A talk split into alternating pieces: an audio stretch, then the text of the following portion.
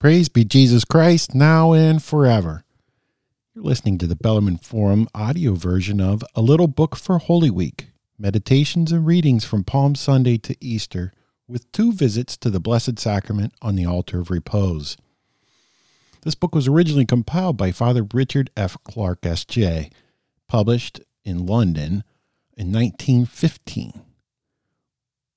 Full version of the text is available on bellarmineforum.org. This is John B. Manos, your show host, and I will be reading each day for you.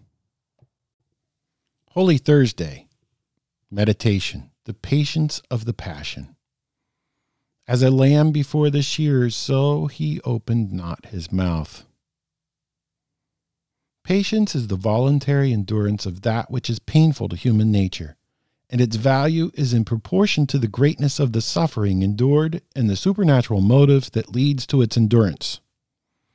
Was there ever patience like that of Jesus Christ?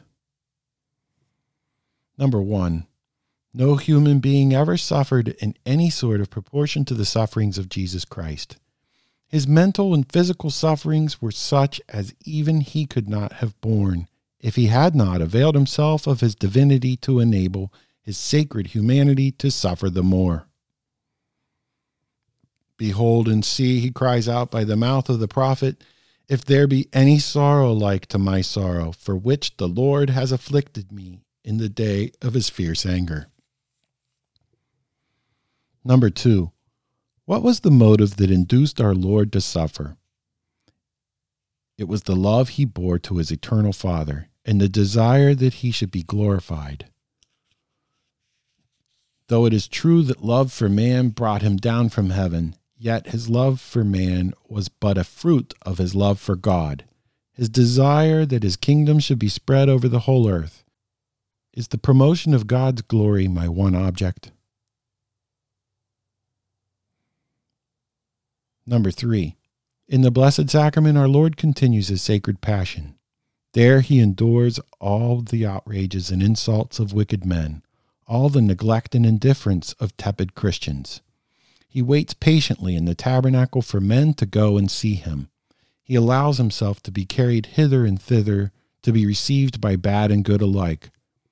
Am I thus patient under neglect and unkindness from others, like my Savior Jesus Christ?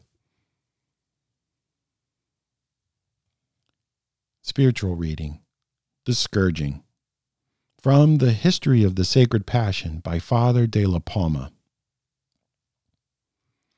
Our Savior, then, being thus bound, the executioners began to scourge that most delicate body, either with rods, according to the custom of the Romans, or with thongs and scourges of leather, according to that of the Jews, or with both one and the other.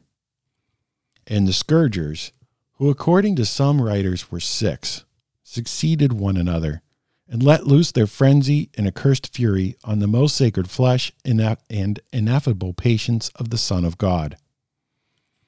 A spectacle the most horrid the world has never seen. For men were scourging the Son of God in the sight of the eternal Father and all of the angels of heaven, and yet there was no one to hinder them. Draw near, all mankind, and enter the praetorium of Pilate, and behold God himself scourged for your sins.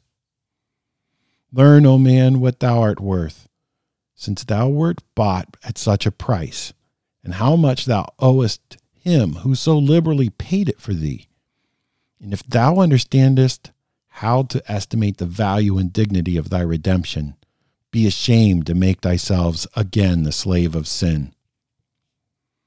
As to the number of strokes which our Lord received, who shall count them? For some say that they were more than five thousand. It was, however, impossible that the strokes could be few, seeing that they were so inflicted for the chastisement of the sins, so many and so great, which men commit.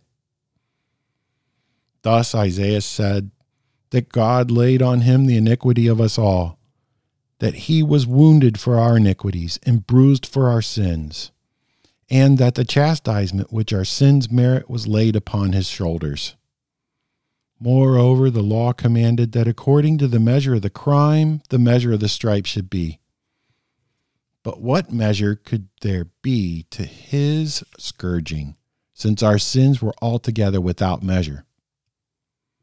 Therefore, the holy prophets so long before had said that he remained without form or comeliness, and that his body was that of a leper, and that from the sole of his foot to the highest part of his head there was no soundness in him.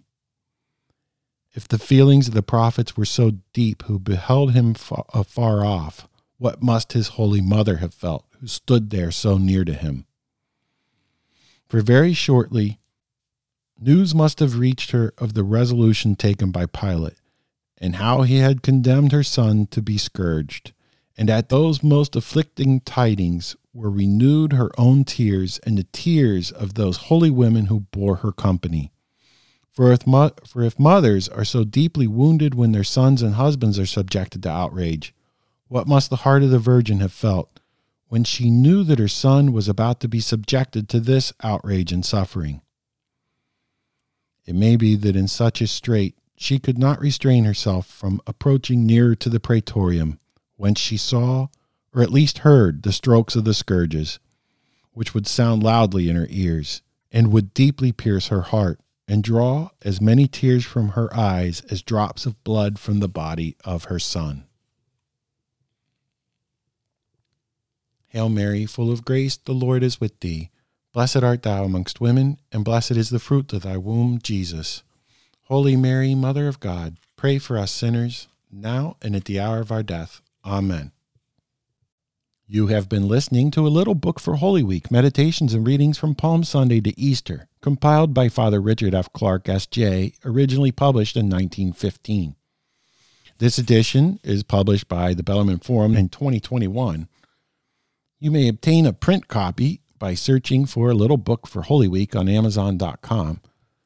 The Bellarmine Forum was founded in 1965 as a band of lay Catholics banded together to assist people to fight the confusion introduced by the modernists on the wake in the spirit of Vatican II.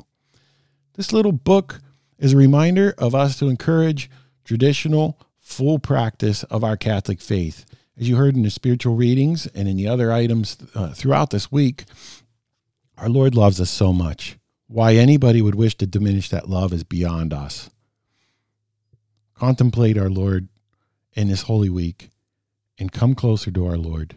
The Bellarmine Forum is supported by podcasts and audio broadcasts like this. They're supported by an anonymous donor that encourages you to say a rosary daily. This podcast is distributed for the greater glory of God and the honor of the Blessed Mother. Amen.